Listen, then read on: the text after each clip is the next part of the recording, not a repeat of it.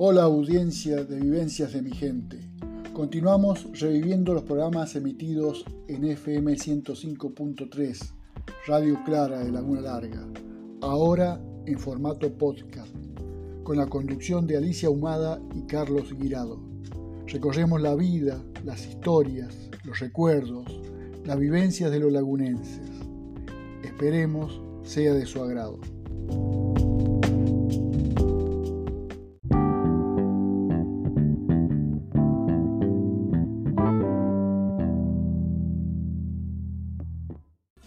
Nosotros esta noche para que ustedes puedan eh, escuchar y compartir y bueno y, disfrutarlo, ¿no es cierto? Como lo vamos a hacer nosotros, eh, nuestro querido Roberto Pato Rossi.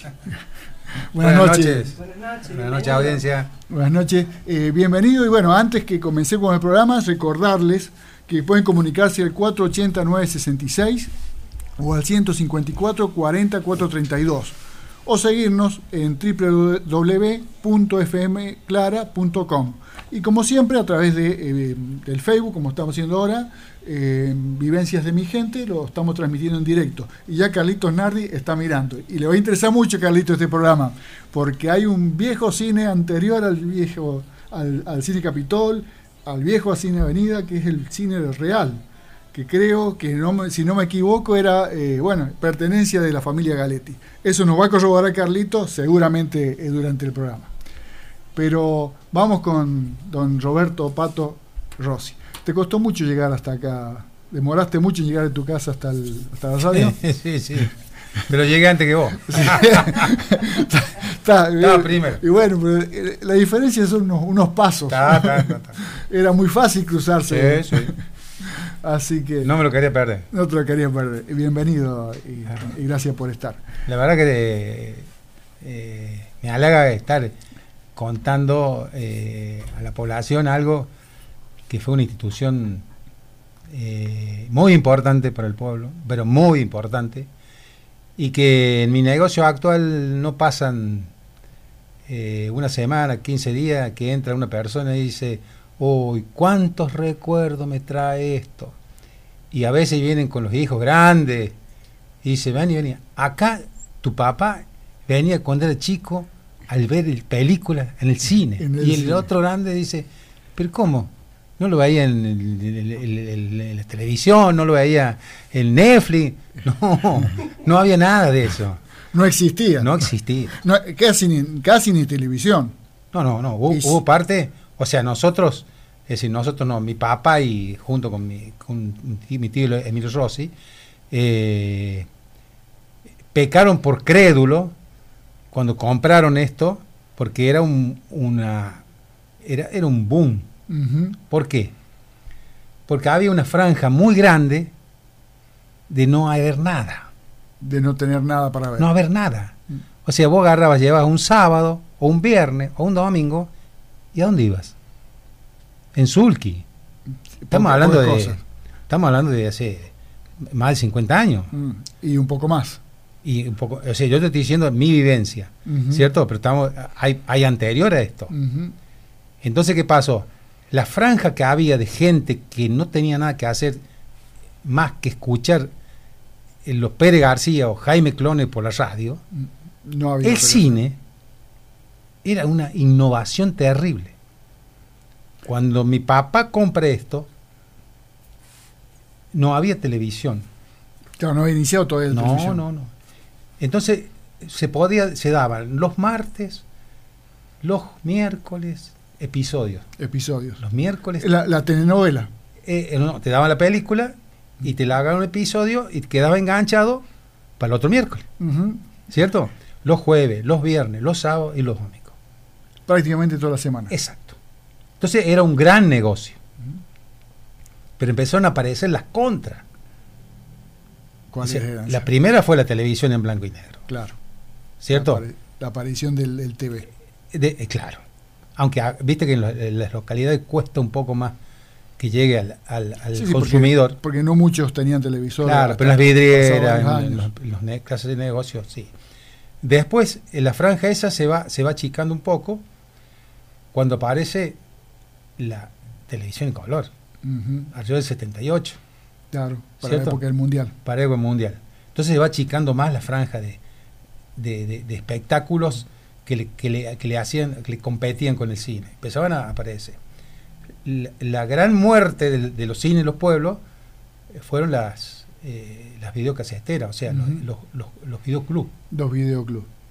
Ahí podías alquilar una película y, tenerla en, tu casa, Y te alquilaban la, la, la, la videocasetera, si la querías te la llevaba. Entonces eso fue, te fue achicando siempre y, y nosotros de, dar películas casi todos los días, se empezó, eh, por la falta de público, se empezó, ya los martes no había más, y se daba los miércoles episodios, el jueves no daba más, y el viernes, sábado y domingo, después aparece, eh, fue apareciendo internet y, y, actualmente podés verlo hasta, hasta en el teléfono. Sí, sí, sí.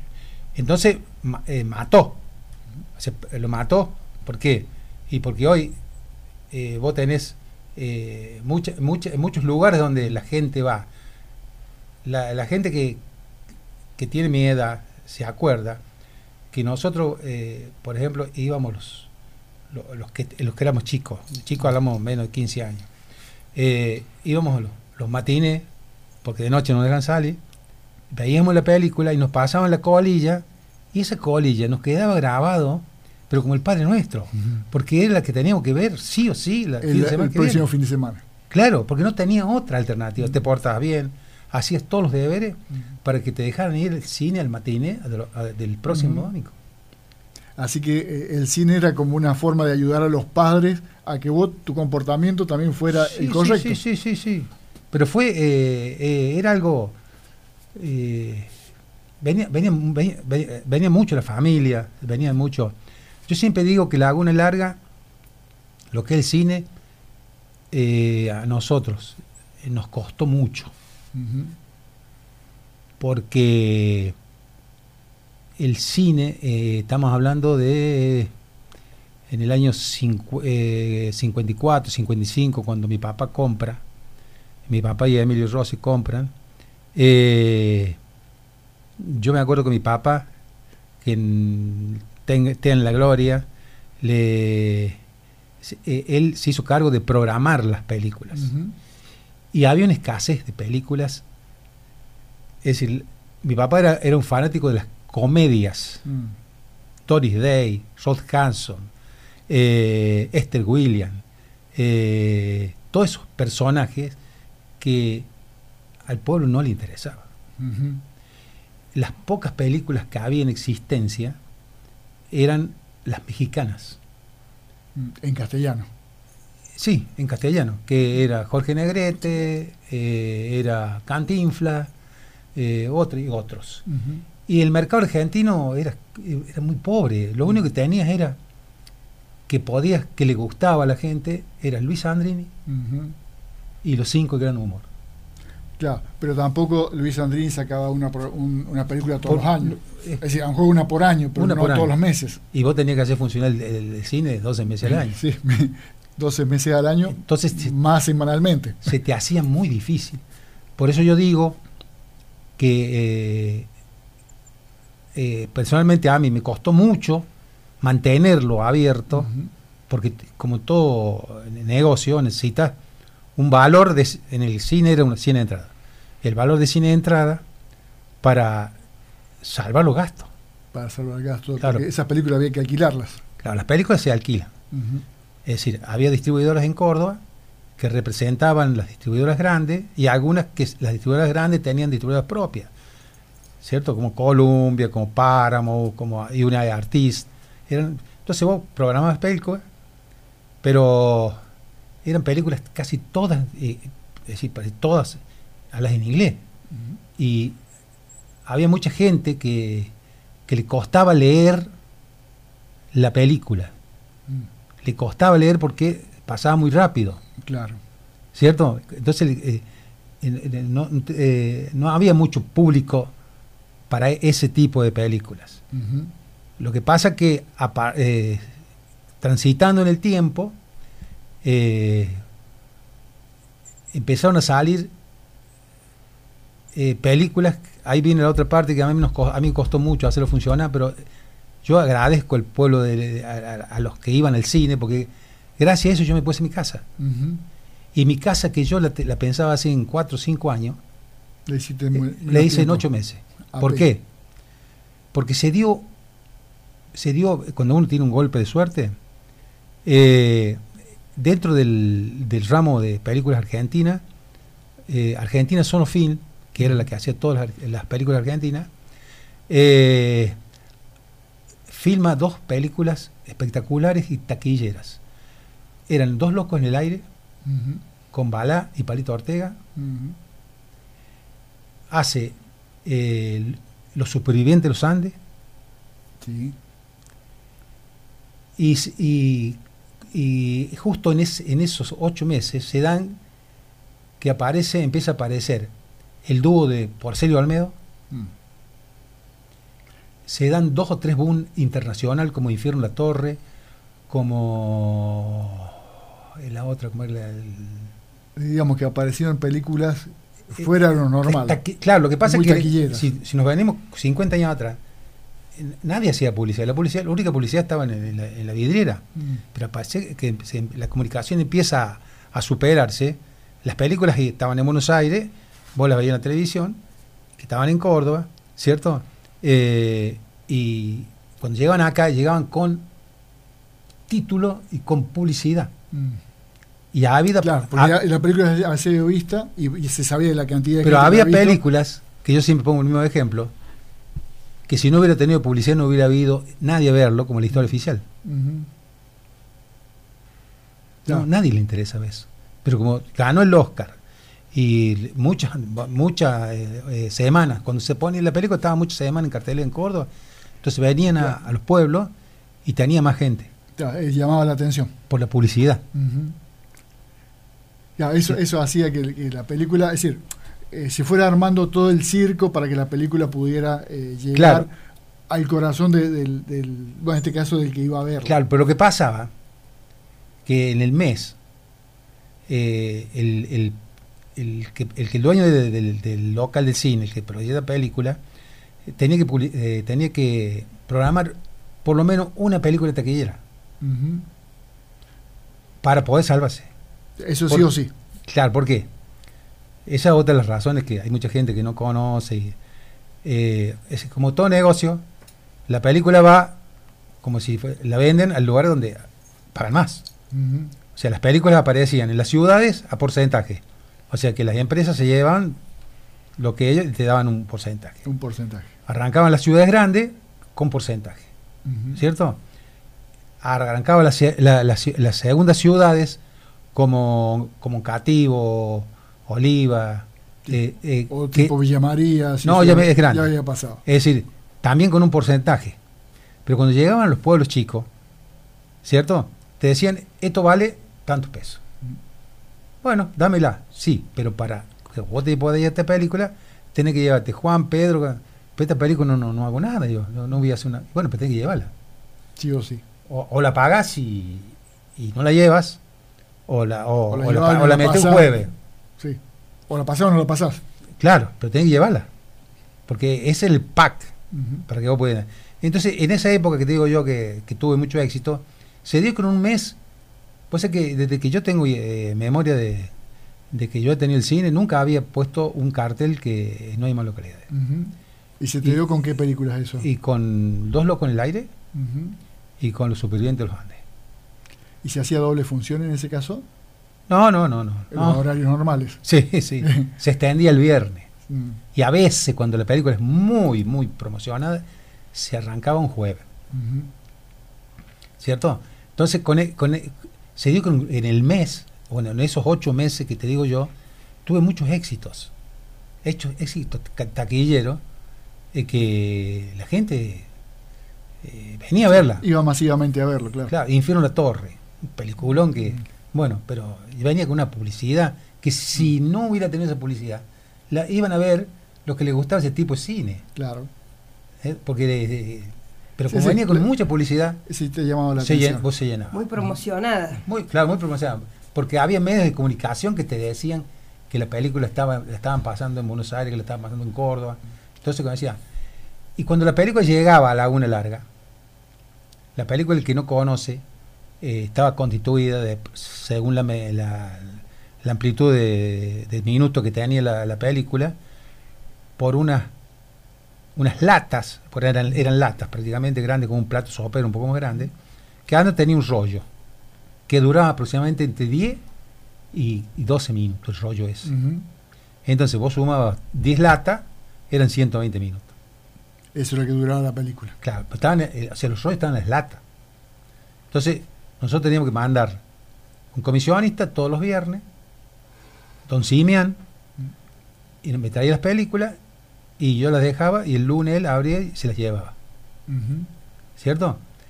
Eh, a la vez la pasado, otra, otra de los problemas, lo que pasa es que hay, que hay que ir muy abajo. Cuando se hacía una película nacional, te inundaban de copias, Mm. porque no costaba. Entonces vos tenías una película nacional que la pasaba a Córdoba y los 30 días, un mes, dos meses, tres meses, la pasaba en Lago Larga. Pero Infierno de Torre, la otra del susto, como era eh, una la, que- la, la- hacia la chica así, ¿viste? Que la- eh, sí, ¿cómo se llama la? eh? No me acuerdo, la película esa. Bueno, Eh, ah, Carrie. El Exorcista. Imagínate el Exorcista. ¿Cierto? La gente Se agarraba de las butacas. Pero, la, pero la gente, claro, era, había, sabía que era una sensación de que la película era una película de terror, como hay muchas, Ah. ¿cierto? Pero no, no le iba a ver nadie. Iban a ser súper llenaban. la- Entonces, esas películas, ¿cierto? Eh, se trabajaba bien. Pero tenía que bancarlas la otra semana, que a mí me ha pasado, que los cuento a veces, que eh, a los domingos de la noche arrancaba con cero personas, porque había que empezar a las nueve, y cuando terminaba, ¿y cuánto hay? Y 12, 15. Ya. Pero había que empezar. Claro, La lo que pasa función es que, se, se pasa. claro, lo que pasa es que eh, yo tenía que eh, eh, juntar mi- toda mi familia, porque había uno que estaba en la entrada, otro que estaba acá, otro que estaba allá, ¿cierto? Y, y a veces eh, los hacía trabajar.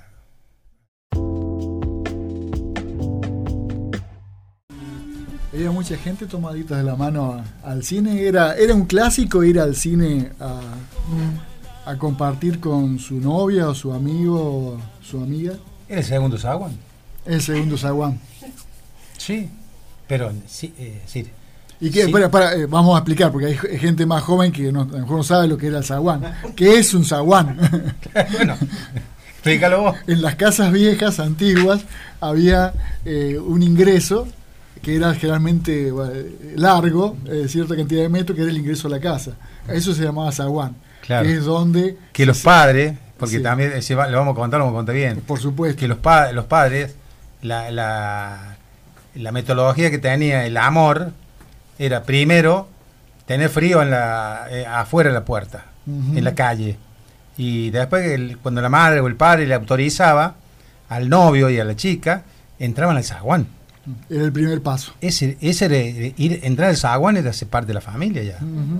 Claro, porque eh, tenías una intimidad, pero con el miedo siempre de que abrían la puerta y apareciera alguien.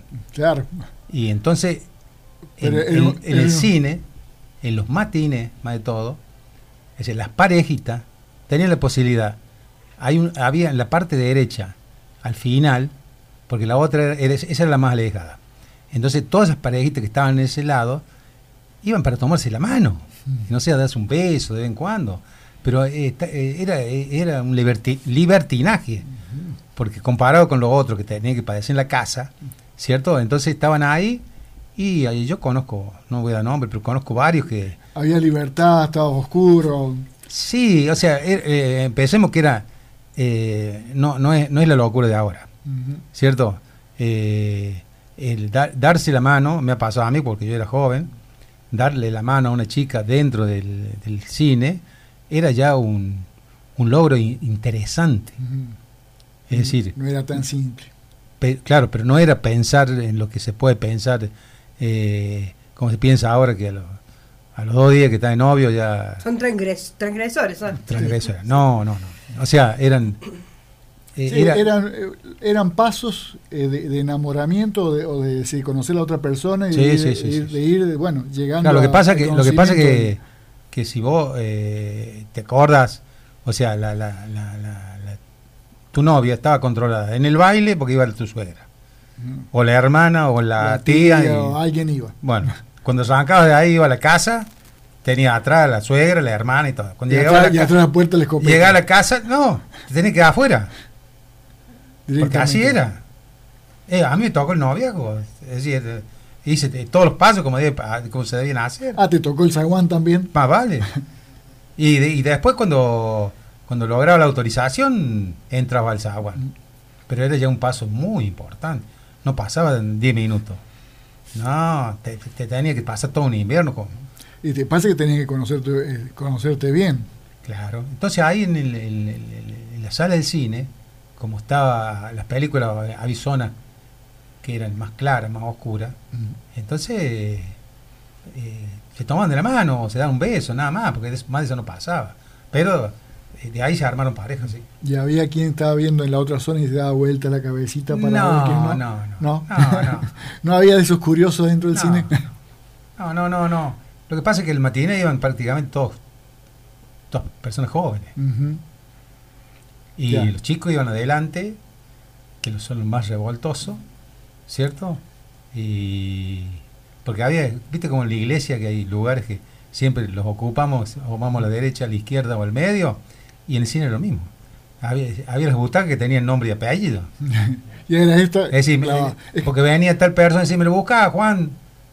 Y sí, ¿cómo lo busca? Pero yo sabía dónde estaba. Estaba, ponía el internet, estaba ahí. Y bueno, pasa en la iglesia. Por eso en la eh, iglesia. En ese momento vos sabés quién se siente en cada lugar. Claro. Bah, no, no para todos, pero muchos Sí, la mayoría son- hacemos así. Es característico. Eh, un detalle que, recién me preguntaban fuera de, de micrófono, ¿por qué se cortaban las películas? Mm. O sea, eh, eh, yo dejé dicho de que cuando las películas nacionales invadían la, la república de películas, de, digamos de copias, De copias. entonces hacían por lo menos 30, 40 o 50. Ujú. Entonces distribuían en cada ciudad, en cada capital, distribuían 4, 5 o 10. Y entonces rápido bajaban a, la- a los pueblos porque había muchas copias. Claro. Pero el Infierno de la Torre tuvo tres copias. El Exorcista tuvo tres copias. Que habían entrado a la Argentina, digamos. Claro. Entonces, la explotaba. Buenos Aires seis meses, la explotaban las ciudades grandes, la explotaban las ciudades medianas, la explotaban las ciudades chicas y terminamos pasando nosotros al pueblo. Como yo dije, vienen en una lata. Y esa lata te- le producía deterioro a toda la cinta que, que, que golpeaba contra la lata.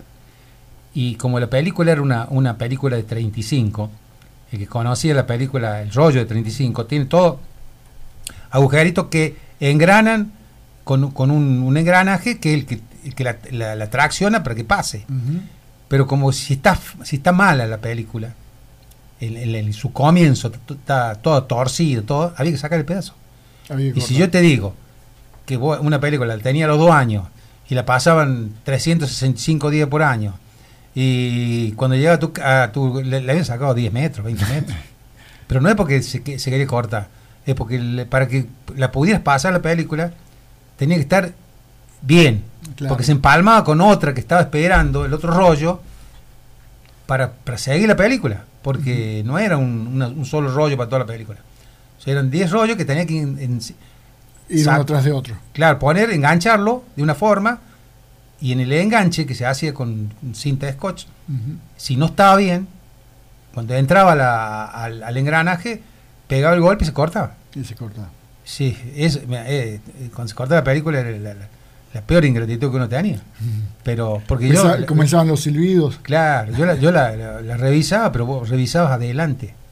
Hubo dos, tres, cinco, diez metros. Pero el medio, un chistoso que te hizo. O sea, porque había los chistosos que después que la pasaron ellos, la cortaban. ¿Cierto? Entonces, vos te encontrás con la película de pronto que se cortó. ¿Y cómo hacías para pegar la película nuevamente? O Con, con cinta de scotch. con cinta de scotch. Sí, una abajo. En, en aquel tiempo teníamos, porque no había, pero se conseguía la cinta papel, ¿viste? Eh, la cinta papel, una abajo, y cuando tirabas un. Es decir, cuando se estaba terminando el rollo que estaba pasando, tenía que tirar unos 3 o 4 o 5 metros al suelo para poder enganchar la otra que te estaba esperando. Claro. Pero ¿por qué la tiraba al suelo? Y porque te dio tiempo. Y si te abatatabas, te ponía nervioso, te tragaba toda la película Y cuando llegaba a, a que vos tenías que largar la, el encintado que tenía, eh, ya, eh, no tenías tiempo, se te había ido. O cuando vos tirabas en el suelo 4 o 5 metros y había un cuadrito que tenía roto el- el- el- la puntita esa y se enganchaba con otra, ¡tac! se cortaba. Cortado directamente. ¿Sí?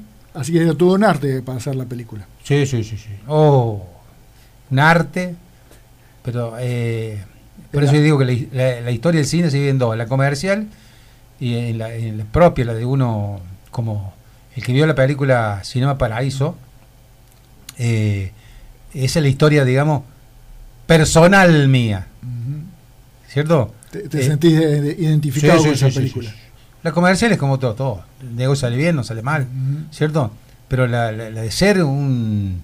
Porque esto trae una, una historia de, de mucho tiempo atrás, cuando estamos hablando, yo, yo lo seguí hasta el año 45, pero acá me dice Carlos que anteriormente eso había, había porque el que, el que no conoció la sala tiene un gran arco que era para un teatro. Mm. Pero después ese punto, cuando nosotros llegamos, le puse, porque había una pantalla chica. Y en aquel tiempo estaban las, las películas en pantalla chica o en tridimensional, que era la tridimensional 12 metros de ancho, Ah, mucho más grande. paragólica. Entonces, las, las pantallas nuevas que había en su momento, que son las mismas. Y de ahora, eh, no, era, no era una tela, era un como un plástico todo agujereado. Esa es, la- la- La, la- la pantalla. la pantalla. Y, y no se pudo sacar más. Consi- armó todo el armatoste para poder pasar tridimensional con caños y con todo eso. No se pudo hacer más eh, teatro.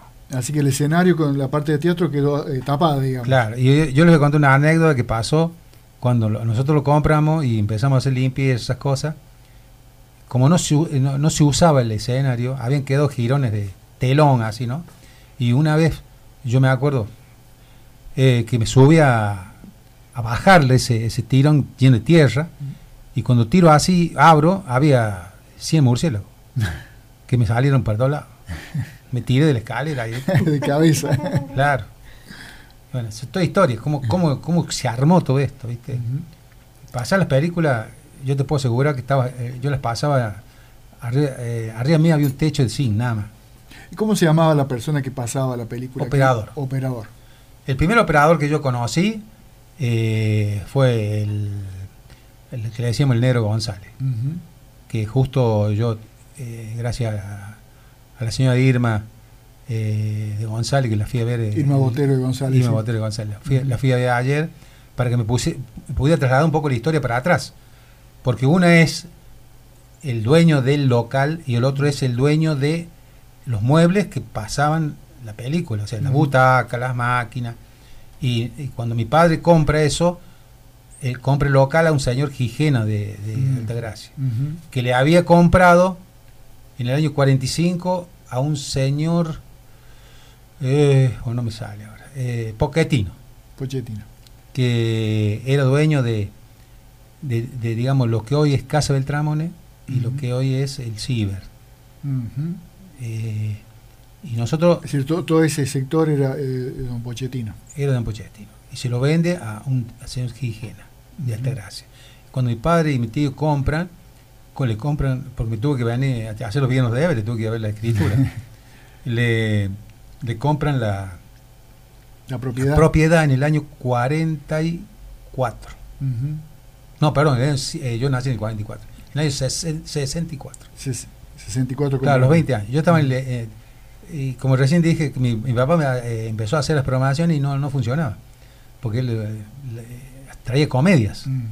Y yo estaba haciendo el, estaba estudiando en Córdoba y estaba haciendo el servicio militar. Y entonces le dije, mira, eh, hacemos, eh, si querés te lo programo yo. Bueno, pero no, no es que yo hice, hice mejor que él, sino que empezaron a sacar a salir algunos. O sea, le cambió un poco, eh, porque empezaron los western. Mm. Ya vos lo veías con otro ojo. Para que tengan una idea, el dólar marcado, cuando llegó a mi, a mi, a mi, a mi, a mi local, llegaron dos copias. Dos copias. Una en blanco y negro, cero kilómetros, y una en colores, que era la mitad de la que estaba en blanco y negro. ¿Qué hubiera hecho usted? ¿Pasaban en blanco y negro o pasaban en color? Y no sé, Claro. ¿Qué fue lo que pasaste? La verdad que no me acuerdo. No me acuerdo. El dólar marcado con Juliano, Juliano Yema. Claro. Claro, una película. re boom. un clásico, Pero sí. llegó a los, tres, a tres años. Entonces tenían tanta vergüenza los programadores que. Yo, ¿cómo te voy a vender esto? Toma, acá hay una copia en blanco y negro. La quiere llevar y se la quiere pasar, pasarla. No me acuerdo. es que supuestamente pasó en blanco y negro. ¿Cierto? Porque, porque la otra era la mitad. Ya. Una película de una hora y media duraba 70 minutos, 60, 50. Y era una película para verla completa. Claro. Entonces, esa es la historia de por qué las películas llevan todas destrozadas. Porque éramos un, un pueblo que de pocos habitantes Claro, iba llegando como cola de, ya de las películas. es de ya. Mm. O sea, las, las películas que veíamos entre nosotros eran las nacionales. Vos me habías contado que cuando la, la película se te cortaba, no en el momento que lo pegabas con Syntex, sino cuando el corte se producía, eh, digamos, en otro momento, había forma de unirlas, eh, la, la cinta, como para que, digamos, pudiera seguir funcionando, seguir eh, pasando. Claro, la- nosotros, yo sigo, eh, usaba la- el, el ese. En, en Córdoba, cuando porque después cuando la llevaba a Córdoba, la revisaban y la pegaban con acetona. con acetona. Claro. Pero vos notabas en la película un salto. Porque no queda igual, Claro, no queda parejo. no queda. Entonces es, tac, es cuando vos veías que la película saltaba. Sí, sí, recuerdo. Bueno, eh, eso porque imagínate los cortes cuando la película llegaba acá, que voy a decir, ¿cómo no trae el dólar marcado? Porque había gente que no lo veía. O sea, hoy no hace falta porque eh, en 45 minutos está en Córdoba y ve la película que quiera. Mm. O pone Netflix y la ve. Claro. ¿Cierto? Pero en aquel tiempo hay gente que no podía ir. ¿Cuándo va a traer el dólar marcado? ¿Cuándo va a traer el dólar marcado? Y bueno, Y ahora no- con la piratería se ven películas antes que, se, que salgan a, a la Sí, luz. pucha, pero eh, ese, ese era el motivo que, pero en todos lados se corta. Lo que pasa es que si la veía en Córdoba, posiblemente la veías después de haberla pasado 20 o 30 veces en Buenos Aires, o 100 veces, pero cuando llegaba acá la habían pasado más de mil veces, dos mil veces, y le cortaban todo un pedacito. Entonces la, pe- la película como se unía, tenía unos, unos huequitos que se veía que eran todo blanco, que te decían que cambiaba y se ponía todo sucia, toda rayada, es porque estaba en contacto con la, la tapa. Ahora últimamente se han avivado un poco. Lo que pasa es que, que cuando te estoy hablando de eh, 30, eh, sí, 30 años, o sea que más o menos, no me acuerdo bien cuándo lo dejé acá. Pero, Que fue la última función de tu cine. claro, no me, no me acuerdo. Eh, la verdad que no, son- no, es como una cosa que pasó. Lo que pasa es que para poder mantener acá el cine, eh, yo tuve que buscar otros nuevos lugares para, para aprovecharlos. que, Ujú. que fue la. que yo tuve cinco años trabajando en. alquilé la, la abuela Valentina, el cine de la abuela Valentina, En Río Segundo. en Río Segundo. Y en sociedad con el dueño de, de Pilar, eh, bueno, teníamos otro, otro ingreso para poder mantener lo nuestro. Pero para hacer. es decir, trabajabas el cine de Laguna Larga, y el de, el de, el de Río Segundo. de Río Segundo. Lo que Con pasa. la misma programación. No, no. No, primero, primero, o sea, primero se empezó bien. Es decir, se empezó trabajando con tres programaciones distintas. Laguna Larga, Pilar y, y Río Segundo. Río Segundo fue una muy buena plaza. Lo que pasa es que cuando se cayó la abuela Valentina, el balcón de la abuela Valentina, eh, las autoridades municipales vieron el momento, porque ellos querían el local. Vieron el momento y dijeron, no, se cayó, esto no, no va a andar, que también se va a caer. Bueno, no, no, no, no, hicieron que no nos renovaran más. Pero eh, fue una muy buena plaza Río Segundo. Pero yo tenía que llevar, antes de empezar acá, tenía que llevar mi hija, mi hijo, o, o- y yo venía acá a trabajar acá, después iba a buscarla a las 2, a la 1 de la mañana, el matiné lo mismo, llevar a las 3 de la tarde, venía a buscar a las 7 de la tarde, llevar a las 9 de la noche, 10 de la noche. todo un movimiento para. Era toda la familia. O sea, toda la familia fue lo que me... Y después se fue, cuando me quitaron Río Segundo, y ya no quedó nada. Pilar, eh, porque todos pensábamos que, que esto iba a poder...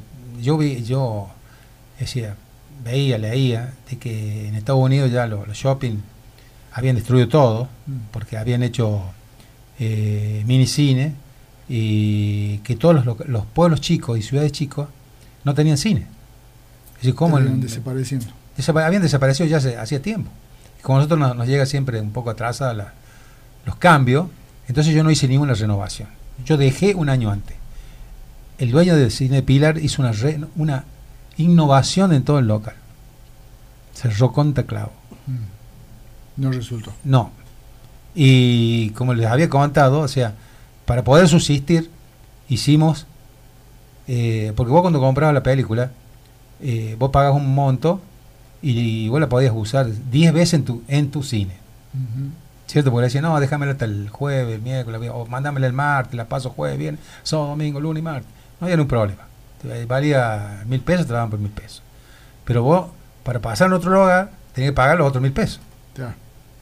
Entonces, como no daba para más, hacíamos pil, eh, Ríos- eh, Laguna Larga, Laguna Larga y Pilar, hacíamos que había que programar dos películas con una misma duración, ¿cierto?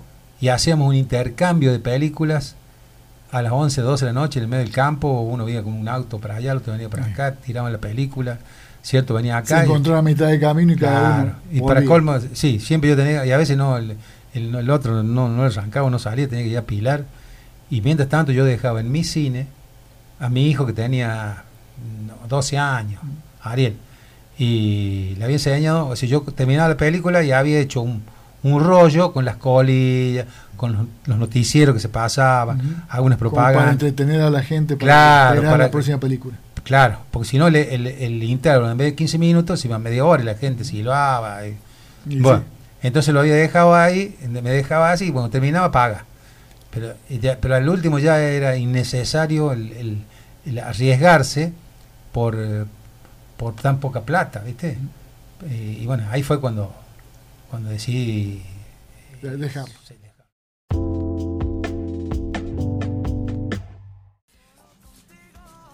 Y la verdad que, que había, había gente de fierro de- del cine, pero eh, lamentablemente ya no queda, no queda casi nadie. Eh, como yo te dije el otro día, uno de los chicos que, que todavía vive y que, se arre- que prácticamente eh, con cerré el cine, lo cerré con él, eh, es de Albornoz. Ujú. Eh, y que eran, eh, no fallaban nunca. Había otros, no me acuerdo en este momento, pero él me, me- me quedó grabado que siempre estaba todos los Siempre permanente, permanentes eran, eran asiduos. sí, cine. sí. Cuando ¿y qué vamos a hacer ahora? Y sí, Claro, porque se terminaba una etapa, es decir, sí, una sí, etapa sí, que sí, para sí. muchos cambiaba. Cambiaba. Y el que tenía la costumbre esa, eh, se, se le quitaba una, una diversión que había. Una salida. Una salida, una salida, ¿cierto? Porque, porque vos a lo mejor películas podés verla en tu casa, pero no es lo mismo la salida al cine. Sí, Porque sí. La salida al cine es no solamente ver la película, sino que, bueno, tiene otras cosas. Sí, no, por supuesto. El intervalo, que, o antes de empezar la película, que la gente charlaba, Ujú. en los intervalos salían a fumar, cuando se podía fumar, peleabas, peleabas con, lo- con la mayor, ah, porque había, había algunos Que lo insurrectos, mismo. claro, y siempre te- tenés que alumbrarlo, eh, hacerle apagar el cigarrillo, ¿viste? Eh, bueno, más que una eh, que una condición de moral era era una cosa que, que como ahora el cigarrillo no está prohibido en ningún lado, en todos lados, Sí. el cine estaba prohibido. Ujú. Pero el, Porque el hacía un ambiente de humo que tampoco podía proyectar la sí, película. pero eran dos, tres. Eran Pero dos. si todos fumaran. Ah, sí, sí, sí, sí. sí. Y ahí era una costumbre que. Sí, no, pero para eso se usaba el intervalo, 15 minutos, ¿cierto? Donde compraba ahí en el, Pochoclos. el con el kiosquito, Kiosquito, sí. el kiosquito.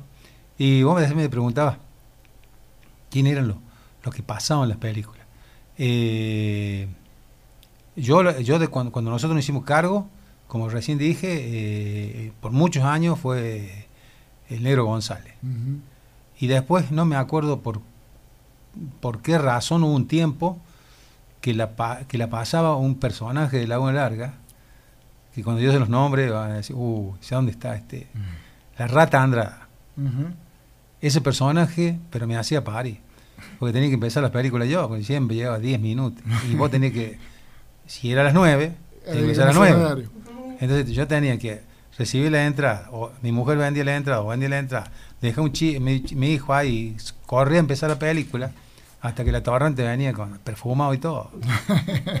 ¿Cierto? Y después terminé yo, porque no había forma de, de pagar. ¿cierto? Y terminé yo haciéndolo. Haciendo.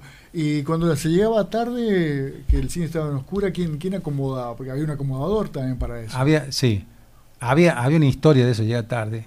La gente actualmente se ha, se ha- se ha corregido mucho, pero el hecho de llegar tarde, te pichula, que te den pichula en la entrada. Ah, sí. Claro, si yo no vi la, la primera parte. Claro, no quería pagar. Claro, si, si valía 10, si no, ¿cómo te va a pagar 10 si, si empezó hace media hora? Sí, pero yo no tengo la culpa, porque no, no pude. ¿Cierto? Bueno, se, se arreglaba y en los que había gente que venía, había, eh, no me acuerdo en este momento las caras, ¿viste? Pero había gente que venía a la segunda película nada más. Directamente. ¿Por qué? Primero porque cuando en el intervalo la gente salía, no se daban contraseña. Ya, nadie controlaba. Nadie controlaba. Entonces había como los partidos de fútbol, Mm. cuando se abre la, la- se levanta la voltearia que se te meten los, los- los- la familia Miranda. Los, colados. la familia Miranda, bueno, en el cine era lo mismo. los famosos colados. Y entonces cuando empezamos a dar contraseña, eh, venían y querían entrar a la segunda película por la mitad de precio. Bueno, la arreglamos, ¿viste? Pero Claro. porque a veces era una necesidad que tenías vos que, que entrara gente. Y al, al umbral, eh, prácticamente era yo el que lo umbraba siempre, cuando no, no da, eh, y si no, mi señora. eh, y, o sea, no hubo muchas personas, eh, digamos así, que, que estuvieran relacionadas con el cine, era mi familia. Y ya que nombramos a, al negro, al negro González, eh, la mamá de, de- Del negro, sí. del negro, eh, de- para, eh, sí, que es hermano de Carlos Alberto, De claro, era la que hacía la limpieza. Es decir, ese, ese, ese, o sea, la madre y, y el, y, el, y el que pasaba la película, cuando nosotros nos hicimos cargo, que se quedaron, Pero por mucho tiempo. Continuaron con. Sí, sí, sí, doña, no me acuerdo cómo se llama la, la, la nona, pero eh, ella venía y limpiaba. y- esos son los poquitos, porque eh, me preguntaban si tenían... algún- No, eran los, los involucrados con el cine, eran esos nada más. Mi familia y esos dos. Sí, y Chichín esta semana también charlamos un poquito porque él tiene su, su historia dentro del cine. Bueno, eh, quería que nos acompañara, pero no, no se ha No, animado, no se no ha animado a venir. Pero bueno, tenía su. Es él decía que también se crió dentro del cine, como Sí, te puede sí, sí. Y yo creo que la parte de, de la familia Botero, González Botero, eh, no sé cuántos años tuvieron, pero a ellos me acuerdo de, me acuerdo de, de- de verlo a los, a los hijos de ellos, ¿cierto? En- en las- porque yo durante, eh, mi papá lo cuando yo tenía 20 años él lo compra, o sea yo hasta los 20 años fue espectador, Claro, se iba, ibas pagaba la bola, entonces veía todo, ¿cierto? Después pa- pa- te- me tuve que hacer cargo. Iba- ibas también al rincón ese que decías antes. No, porque No, lo hacía en todo- Oncativo. Ah, Lo hacía porque mis años de Oncativo. ya, al otro cine, Claro, eh, era, ¿cómo se llama? En los palcos. en los palcos. Ahí íbamos todos los novios, los palcos. Eh, en el Victoria. En el Victoria. En el Victoria. Sí, sí, sí. Así que ah, te tocó allá y no acá. Sí, acá sí. fue No, espectador. pero el otro, el otro también tenía palco. El, el de. El, el viejo de, que era de Castellani también tenía Ah, palco. el de Castellani también Sí, tenía palco.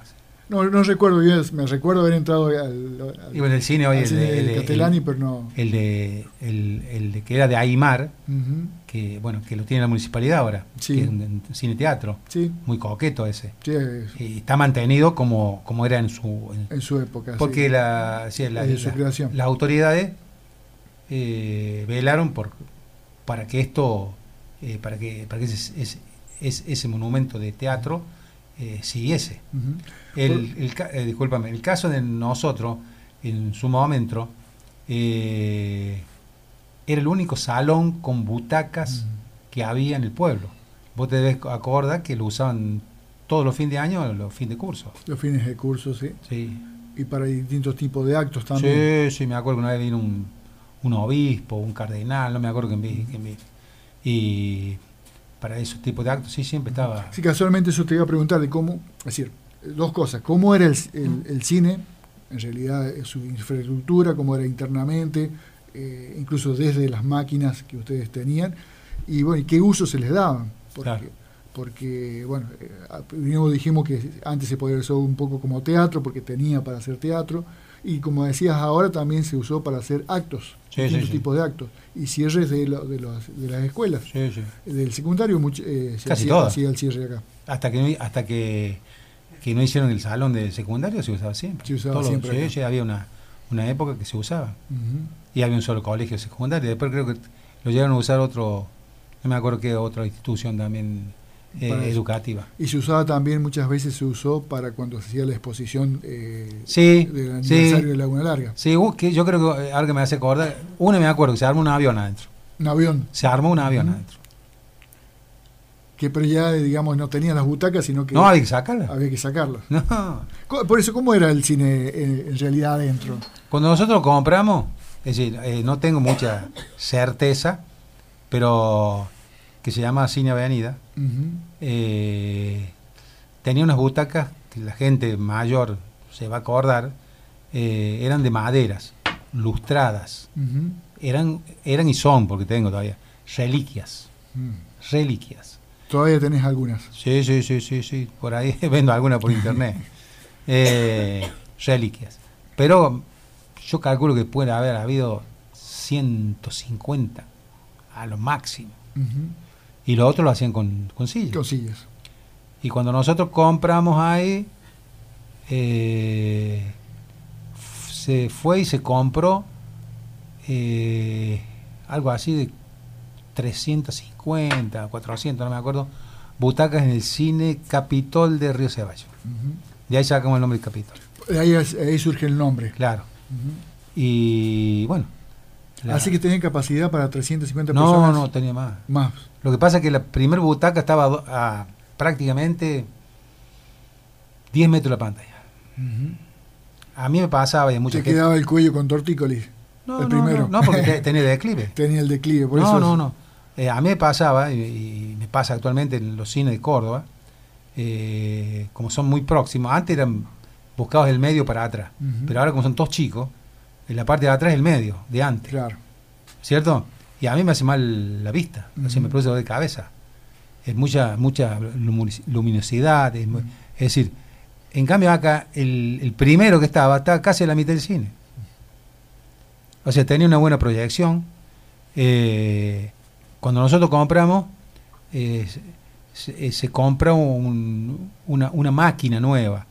Eh, los grandes cines, los grandes cines, tienen dos máquinas. Entonces cargan, en cada casetera cargan, lo tienen enrollado, una, una, un rollo. Entonces el, el que pasa las películas va mirando, ¿cierto? Y cuando le quedan 10 centímetros para terminar la proyección, largaba la otra máquina. Mm. Puedes a veces se sentía en los cines, arrancaba una nueva. Eh, La otra máquina. Sí, incluso se veía en, los- en los huequitos de salida Claro. que a veces cambiaba de, de lugar. Esas dos máquinas. la Lo que pasa es que era muy oneroso. O sea, tener dos máquinas viejas era muy malo. Mm, Tener dos máquinas nuevas era muy, muy caro. Imposible. Entonces compraba uno.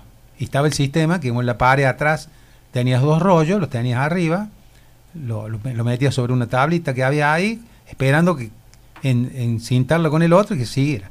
Y cuando me, me entraba en la, en la máquina y hizo unos 5, 6, 7 metros, tenía que despegarlo, sacarla y, y- y- y hacer que, el- que la que tiraba te enrollara el, el pedazo que venía viniendo, que venía del nuevo rollo. Del nuevo rollo. Ya, ya había pasado la parte de proyección, así que se Ujú. cortaba ni problema. Pero tenías que sacarla, ¿cierto? Y, y para que te- el, el nuevo rollo fuera, fuera bien. Y eso había que hacerlo 10, 11, 12, 15 veces, a veces cuando eran largas las películas. Claro. Uh, terrible. Pero, y después, o sea, el, se usó, se usó, como de- recién decíamos, lo usaban instituciones, los colegios, eh, y Como salón de baile se habrá No. usado, pero no, no, No, en el- si se podía sacar. me casé ahí. Te casaste, Sí, me tu- casé ahí. Sí, Hacías en la el salón parte, de fiesta así. En la parte de delante. No, no, fue en el caso mío, no. No fue el caso tuyo. Sí, sí, eh, eh, por rata, ¿viste? Pero Eh, Y bueno, había que economizar, estabas haciendo tu, Ah, tu casa, estabas haciendo tus cosas. Ah. Pero eh, cuando uno ha hecho un trabajo ha tenido una actividad, y bueno, yo, yo, yo fui cinco años camionero, digo, no, nunca más subiré un camión, ¿viste? Pero, eh, o sea, en la parte, digamos así, de historia, eh, como, como proyector, como, como la persona que, que pasaba las películas, eh, es una historia que, que me quedó. Y te cuento así anécdotas, que eh, no pasa mucho tiempo que yo, mira que hace como 30 años, 40 años, no me acuerdo, que dejé, que el problema que teníamos era el- que la película no llegara el viernes. Si no llegaba el viernes no podía llegar el sábado porque no trabajaban. Claro. Y sí, o sea, no sé si me ha pasado, supongo que aún así, pero eh, o que el- la persona que nos traía la, la película había tenido un inconveniente y no llegó a la película. Y, eh, Y habías promocionado. y claro, a veces los viernes, cuando pasábamos una película viernes, sábado, domingo, y no me la traían, no te la daban el jueves por una razón, porque Mm. eh, la tenía otro pueblo. Entonces te llegaba el jueves, eh, la llegaba el viernes, ellos la revisaban y te la largaban. Y entonces yo me acuerdo estar en, en la calle, en ese momento, eh, se llamaba Hipólito Yrigoyen, creo, en aquel tiempo, no me acuerdo, si la, la del frente tuyo. Eh, la Rosario. Rosario. Rosario, bueno. Bueno, esperaron que a veces apareciera el rastrojero de Don Simeón, Mm. porque era la salvación. Claro. Llegaba la película. Y yo, vos sabés que me estoy. Me, me- me- he tenido bastante pesadilla de que no llegaba la película. Ahora actualmente. Sí, sí, sí, sí. sí, sí. Pensando todavía hace Es, 30 es años parte de mi vida, o sea, es parte de mi vida. Por eso te digo, la, la- el cine paraíso, eh, yo cuando vivía ahí, soy yo ese. Pero, eh, bueno, las cosas cambian.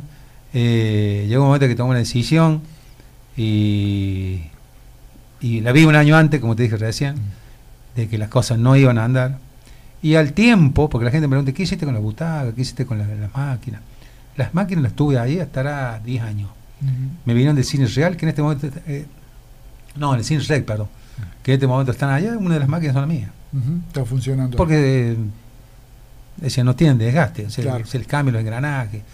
Lo que ha cambiado mucho es el sonido. Nosotros teníamos un sonido que no había más para eso. Entonces, ¿qué pasa? Con las películas nacionales no había una, eh, una sintonía fina, una, una, una- una audición eh, como la que hay ahora con los nuevos, las- en los nuevos cines, ¿viste?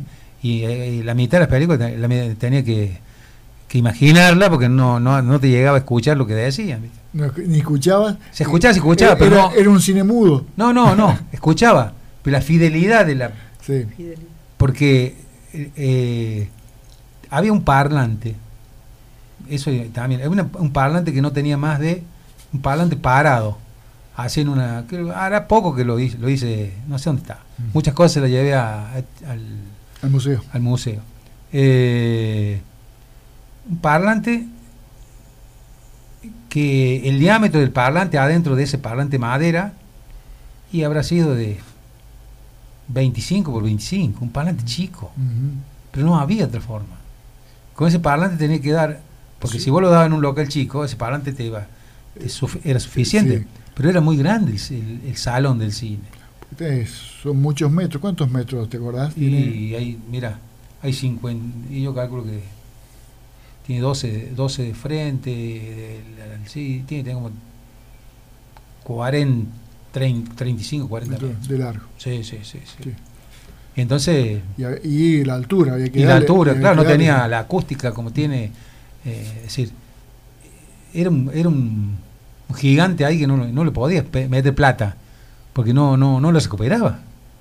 O sea, no podía ni, ni pintaba, cuando había pintado lo pintaba yo, porque Sí. no, no era, Es decir, hoy después de tantos años de, de haberlo cerrado, eh, ¿qué te genera a vos emocionalmente ese cierre del cine? No, no, el cierre comercial, yo como te dije, Como comercial sí. eh, eh, son etapas distintas. O sea, a mí no me interesa lo que le pasó a Juan, eh, si tenía una bicicletería, ¿viste? Sí. Pero la parte, en la parte, te- o sea, que por un lado te puedo decir que se podía haber mantenido, pero por otro lado te digo que eh, tampoco era imposible. ¿Por qué? Porque a veces la gente dice, "Eh, pero la- la- las autoridades nunca se preocuparon. O sea, la, en una de las gestiones, creo que era la de la de Moldú, eh, tuvieron intención de hacer el, antes de hacer el, el anfiteatro, el, centro cultural. El teatro cultural. Fueron a preguntar, fueron a ver, trajeron arquitectos y les salió muy caro. O sea, no, no, iba a tener lo que ellos querían, ¿viste? Claro. Hay otros que estaban, porque este es un salón, si alguien lo ve ahora, es un salón, un depósito de cosas. No tiene nada de, cine. Lo único que se ve es el, el, arco, que yo tuve que, por, distintas, después, eh, cosas de la vida, eh, tuve que comprar todo eso yo. Tuve que comprar la, la, fui comprando de a poco, viste, las, digamos así, la propiedad. Y tuve que hacer, eh, le hice una casa a mi hija en la parte de atrás y mi hijo que está en la parte de arriba, en un departamento. Los tuve que hacer uso de... Pero el salón está intacto. Está intacto, sí, sí hay. Sí, y las butacas, como te digo, las, las de la tapizada, eh, regalé muchas, regalé muchas.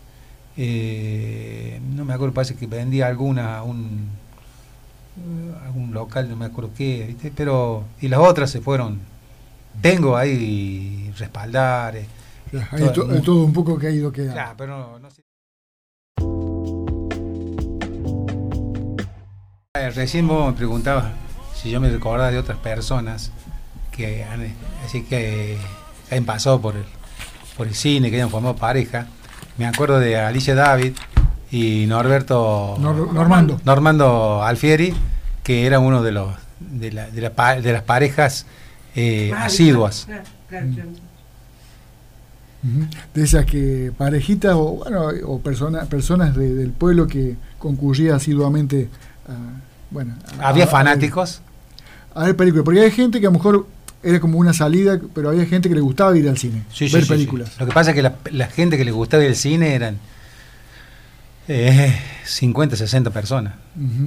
Es decir, ha sido, ha sido todos los domingos o todos los fines de semana, eran 10 o 20 o 30 que vos todos los fines de semana. Eh, yo me, me, daba vuelta en la esquina de, la espalda nuestra y yo llegaba medio antes cuando en la puerta de había una o, una persona o dos personas, no llegaba a 100.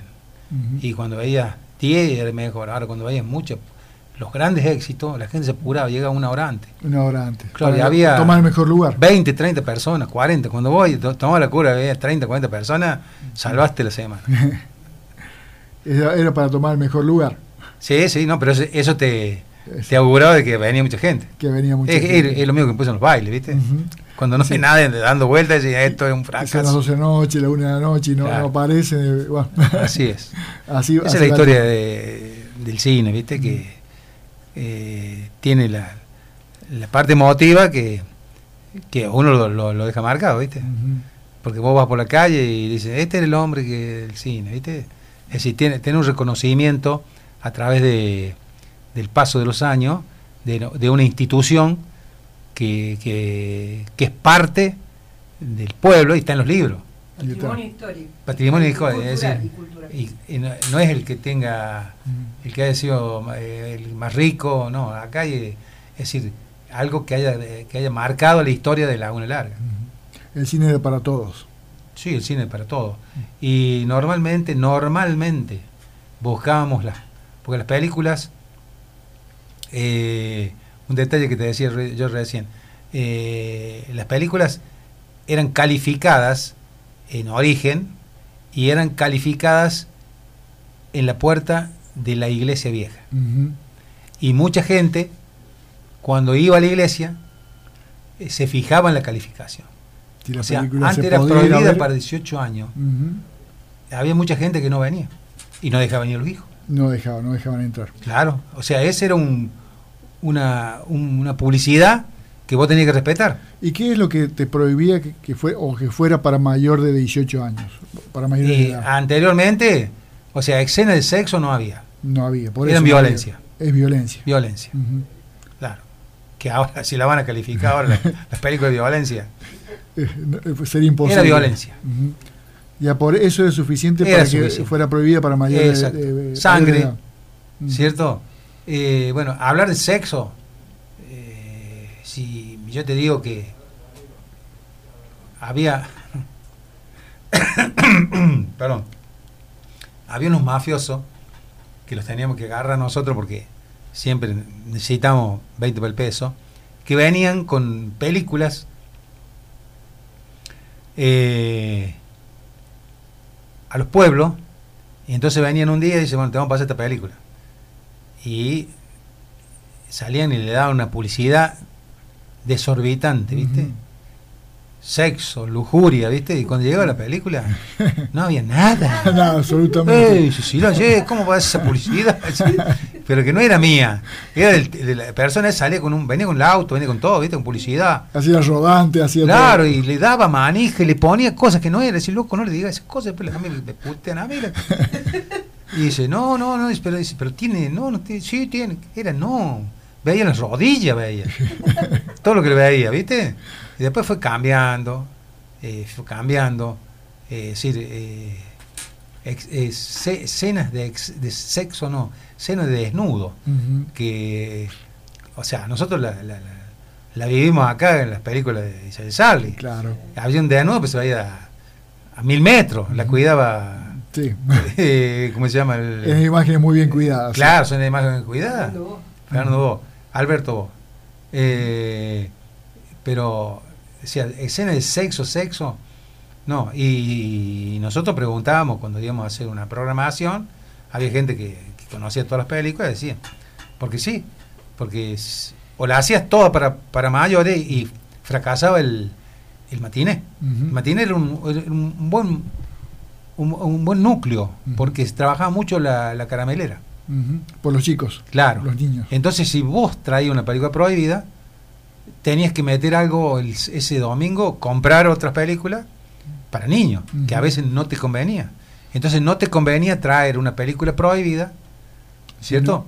A no ser, pues digo, eh, El Exorcista. El Exorcista era, hoy, eh, ayer no, anoche se quedaron mis, do- mis dos nietos en, ca- en, en mi casa, vieron una película que cuando yo la veía, eh, Sí. y, pero ellos están viendo eso, sangre, pero en todos lados, ¿viste?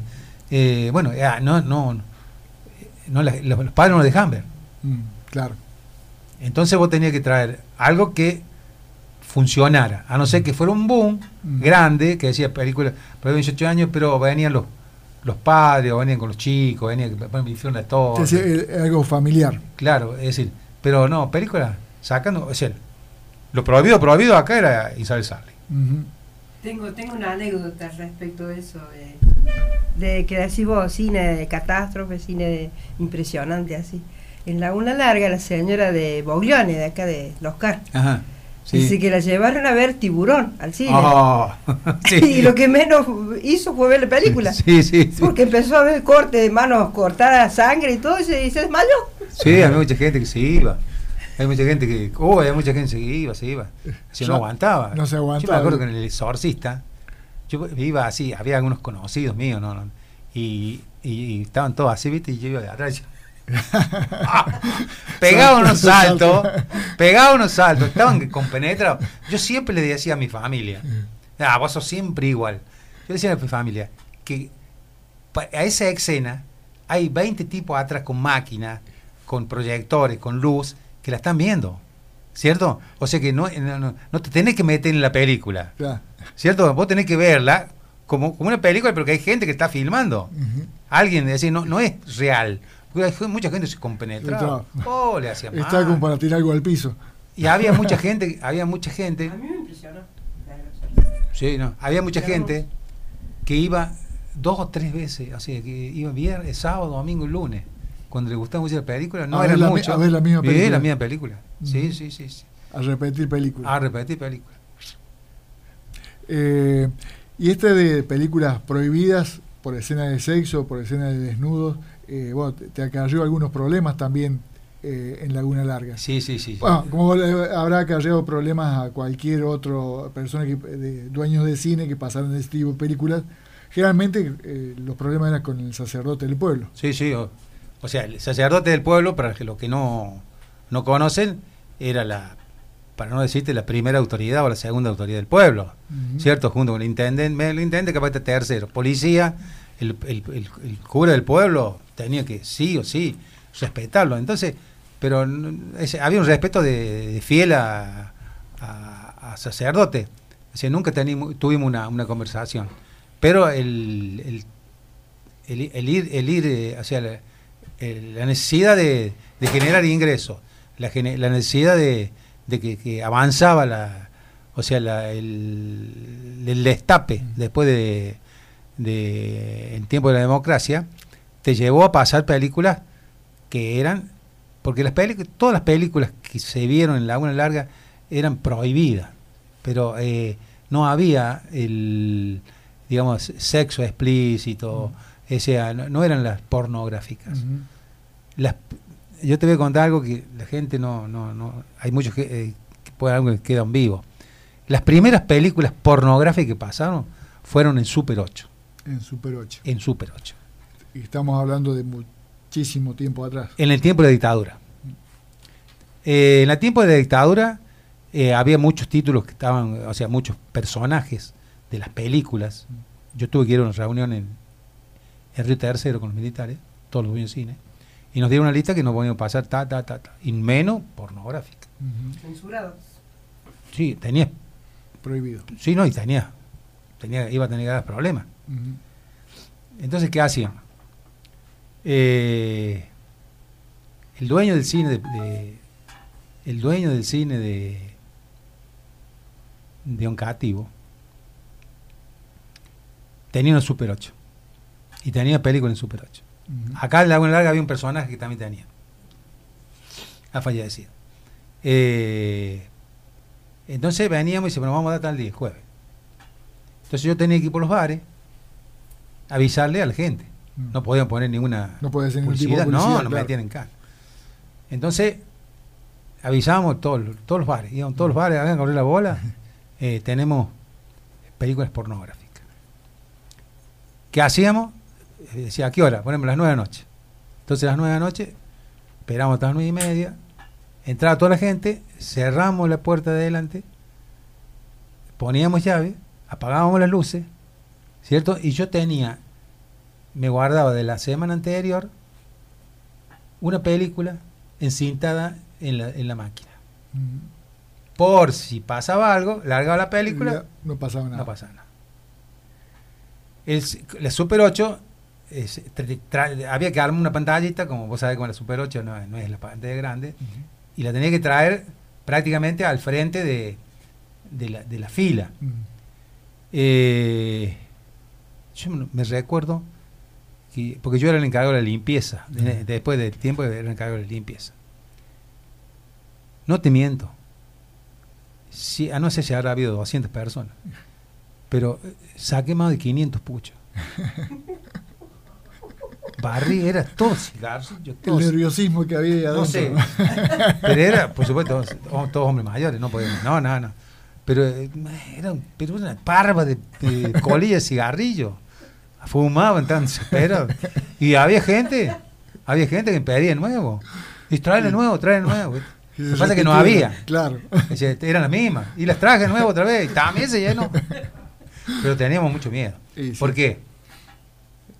Porque, es decir, eh, vos- te enterás después al otro día. Sí, ya no te pueden comprobar nada. Entonces no podía. Pues decir, mira, van a pasar de nuevo. Porque teníamos, o sea, yo tenía, el, el riesgo de que, que le, le- le venía la, milico y decir, ¿qué está pasando acá? Te vengo acá. Así, ¿cierto? Sí, sí. Pero la necesidad tiene en que cara. La necesidad tiene que haber. Y después cayeron las, eh, sí, las, las pornográficas ya en 35 milímetros. Ujú. Y bueno, eh, eh, ahí eh, eh, yo lo que describo es la parte comercial. No, no, mm, no tenemos que esto que emparentar nada con el cine, sino que la necesidad de, de- de- de- de- para hacer funcionar el, el tu cine eh, había que ir a de, de muchos lados. Así que bueno, contratábamos una película y la pasábamos en distintos pueblos. Sí, sí. Y eh, hay hubo pueblos que la pasábamos a las 3, 4 de la mañana y nos estaban esperando. Y estaban esperando Estaba lleno. que llegara. Estaba lleno, que esperaba que llegara. Sí, sí, sí, sí. Es una historia. ¿Y ese, qué día se pasaban normalmente? No, es un martes, un lunes, Martes. cosa que. Claro, el peor día. Así que a- eh, las salidas de, de los muchachos, salidas raras, Sí, no, no sé. o sea, eran, bueno, Claro, pero no había otra. no había otro. Así vamos, vamos, podemos ir descubriendo cosas. No lo, lo vamos a dejar ahí, pues vamos a descubrir muchas cosas que pasaban en aquellos momentos. Sí, lo que pasa es viste que como todo destape. Después cuando cuando pasaste dos meses seguidos, tres meses seguidos, la- las, las porno, eh, ya la gente eh, conoció lo que quería y nada más. Sí, aparte estamos hablando de una pornografía que posiblemente a lo que hoy eh, podés ver en, en- en televisión, Hoy lo ven en decir, televisión. eh, Ah, es- ¿qué es nada, Internet, la página esa. Sí, son terrores. Ujú. Y había mujeres, había mujeres, no me acuerdo, no me acordé, que venían y dice, déjanos ver un minutito. Entonces, no, no, no entraba. Entonces, cuando estaba todo apagado, viste, venía, entonces le iba a entrar, entonces parecía, oh, qué asco. Era todo para curiosear. Claro, güey, claro. Decir, así, el, el hombre veía y miraba y bueno, sacaba el, el- el gusto de ver, porque era tabú. El, el tipo de los militares era tabú, ¿cierto? Y no había. Y censuraron a Isabel Sal y Isabel Sal, y cuando venía acá le faltaban todas Sí, las, las es partes. que, eh, la censura o eso también seguramente al cine lo afectó muchísimo al cine argent al cine en general, no solo Sí, sí, sí, argentino, sí, sí. en esas épocas. Lo que pasa es que, sí, sí, había una prohibición total. Lo que pasa es que, eh, bueno, eh, la necesidad no, hay que hacerlo, porque si no, no el, tenía que ser raca y no podía proyectar, no podía hacer nada, ¿viste? O sea, no estaba ya en el, en el negocio del, de la película. Claro. Entonces, es decir, eso no, no, no, no pueden ni ensuciar lo que era, lo que fue, lo que estamos hablando, que es la parte histórica del cine, ¿cierto?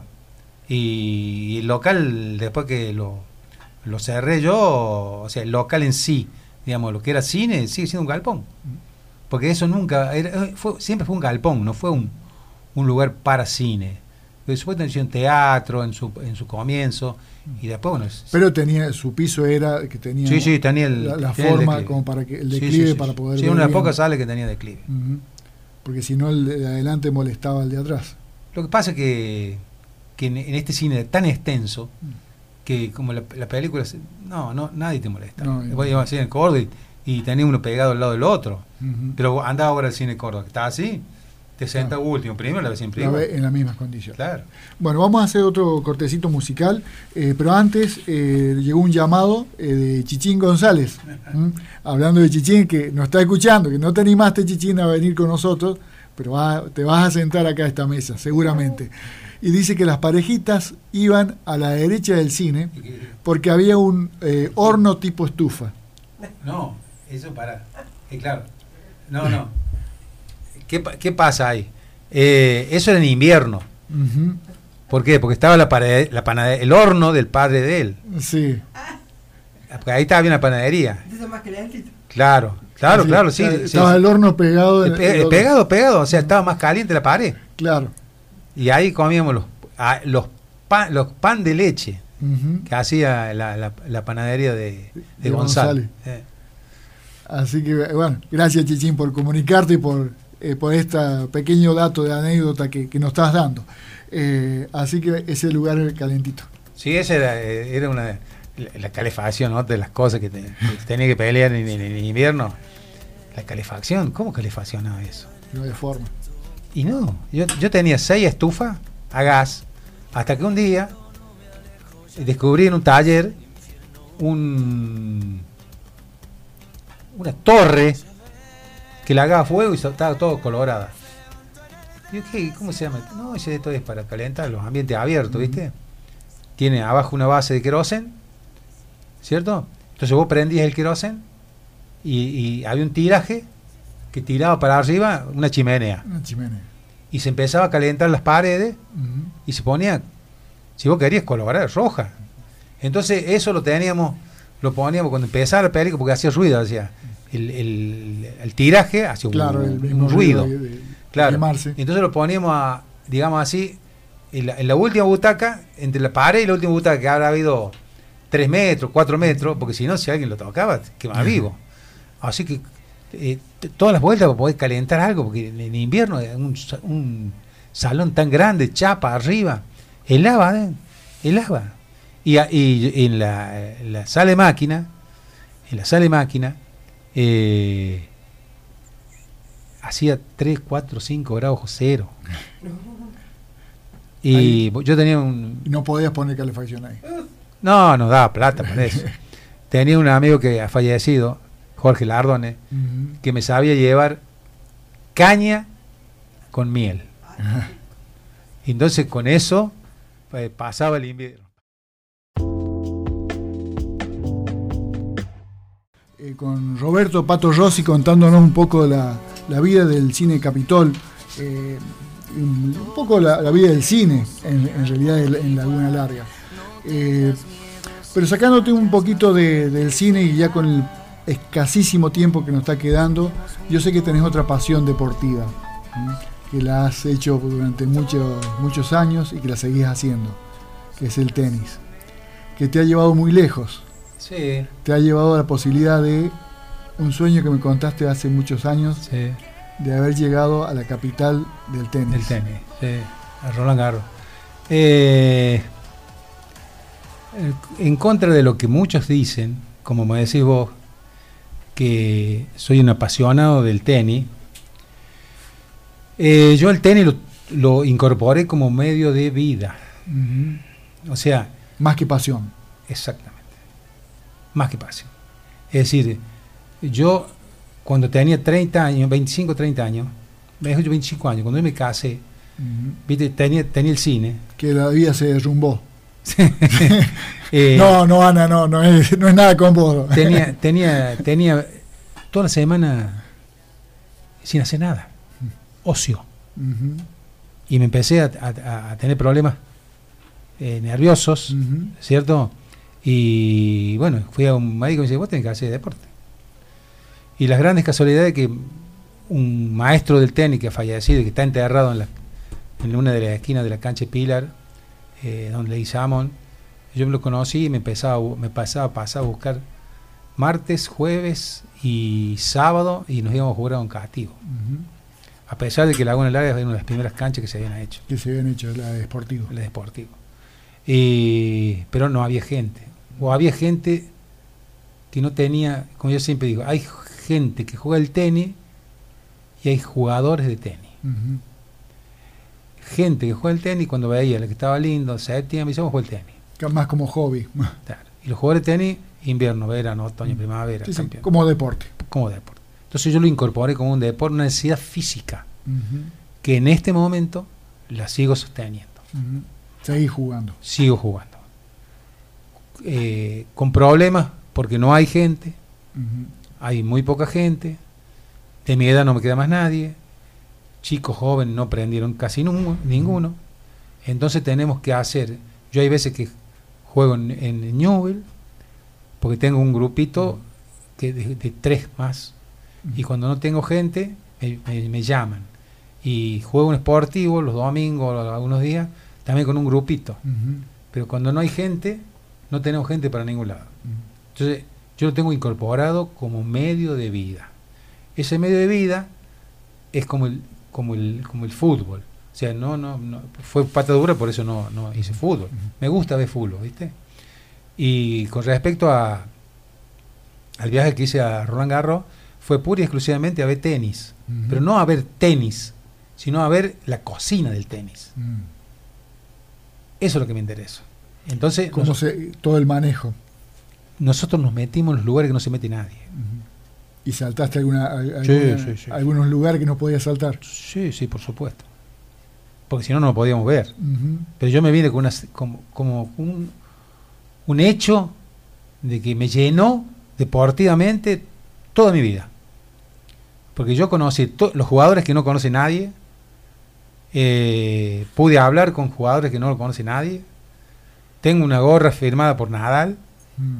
frente a frente, eh, y cosas que nadie pudo hacerlo. Nosotros entrábamos a las 10 de la, maña- de, de la mañana cuando empieza y salíamos a las 6 y media cuando cierran, de la tarde cuando se iba el último, nos íbamos nosotros. Pasando por las distintas canchas o distintos camarinos. donde. Sacar eh, polvo de un lado, donde se bañaban, donde comían. Eh, se, dónde se juntaban, dónde los podías ver, ¿cierto? Entonces nosotros, es decir, vimos muchos partidos, pero veíamos la, decir, cómo, cómo funcionaba. Eso es lo que nos apasionó ver, cómo funcionaba eso, cómo practicaban, quién eran los, quién eran los, los, los sparring, ¿cierto?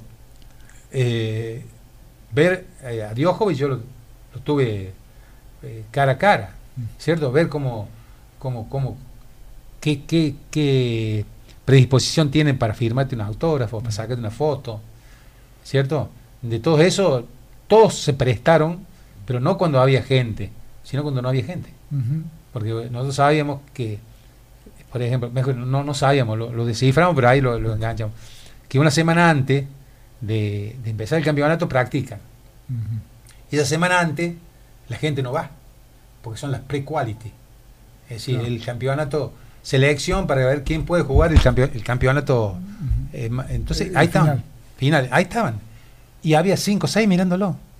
Entonces vos podías charlar con ellos, es decir, eh, interactuar con ellos. Ver técnicas de trabajo. Sí, cómo, cómo, cómo, cómo hacían, cómo, cómo lo- lo- lo- lo- lo- los, los preparadores le, le hacían cambiar un golpe, los sparring, los veías jugar igual, quién era el sparring, quién era, eh, por qué estaba ahí, todas esas cosas, viste, eh, fue, fue una, un cúmulo de cosas que, Cosas del tenis que nosotros no, No, ni, lo vemos ni lo imaginamos. claro, exactamente, Porque vemos Pelotitas. solamente el partido y. pelotitas, y no está, y yo fui con un amigo de Pilar, y un día estábamos Eh, porque aparte de eso, eh, conocí muy bien Francia en, en 15 días.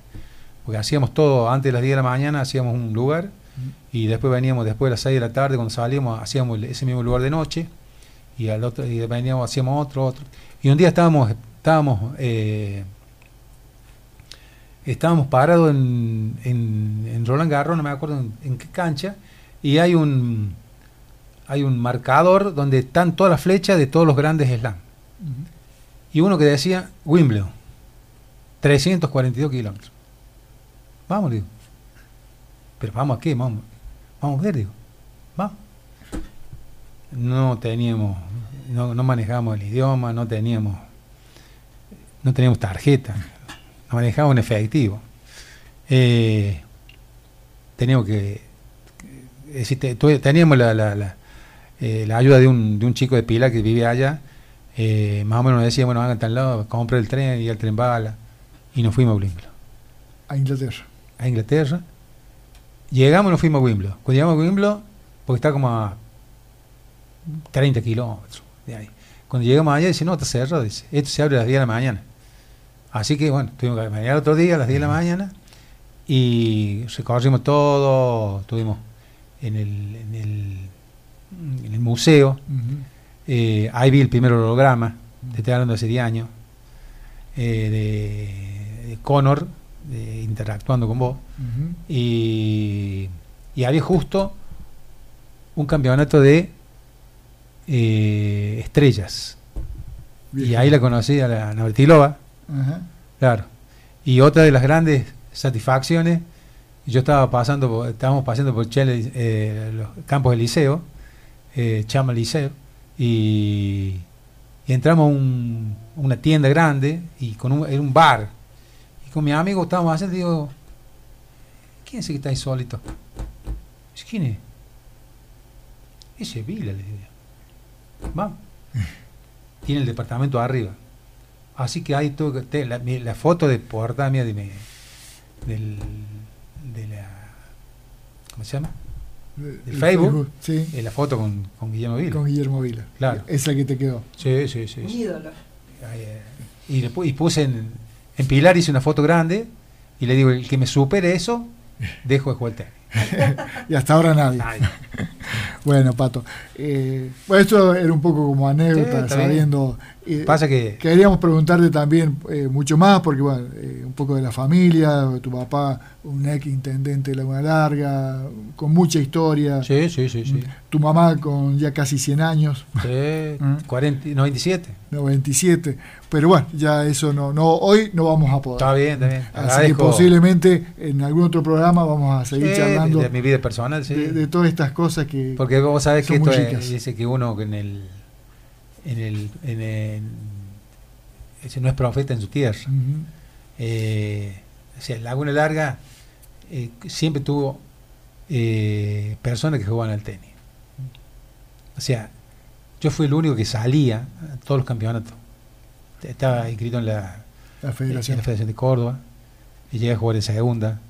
Y acá en Laguna Larga no conocían el, el diccionario, el, el- el, la, eh, la forma de, de- de- de hablar del el tenis. Porque el, tenis tiene distintas formas de hablar, Sí. ¿cierto? Y no sabían por qué se decía eso, ¿cierto? Y empecé yo con algunos chicos, que me- me- pero no, no tenían. En cambio, en cativo tenía competitivo. ¿cierto? Yo estuve jugando muchos años en cativo eh, y llegué a ser por mucho tiempo, o sea, el número dos de toda la zona de, de, de Río Segundo en cativo, Laguna Larga, y después tuve como número uno, tuve aproximadamente 15 años. eh. Ujú. Imbatible. Lo que pasa es que había, había poca gente que jugaba bien, Bueno, porque no había técnica. vos, vos habías estado con Vila, habías estado Sí, con, pero hoy los eh, chicos, con los hoy los chicos, campeones. Hoy los chicos juegan una maravilla con profesores, antes no había. Tenía que traer un, un profesor para que te diera clase, ¿viste? Era muy difícil. O sea que lo hacías todo viendo. Tenés el micrófono, si querés dejar algún saludo, es tu momento. Ah, agradecerte la convocatoria que me han hecho ustedes, porque es interesante. Eh, espero que algunos eh, hayan escuchado y Muchos han escuchado. hayan... re- ah, Daniel de María te seguía por Facebook. ajá, que, que hayan... Carlos Nardi y Carlitos Calirón. que, que hayan, hayan rememorado algo de lo que fue el viejo cine. Del viejo cine. Más Sí. de uno tendrá su, Carlos su- Miguel. Carlos Miguel, sí. Cada, cada- muchos habrán tenido su, su recuerdo como Sí, lo fuimos teniendo nosotros, es decir, de, de los viejos Sí. tiempos de cine. Después por mucho tiempo, mi señora, mi señora siempre le gusta mucho el cine. Pero yo no soy... Es decir, para mí me, me, me gusta más verla eh, sentada en, en- en televisión, en, En mi casa. sofá.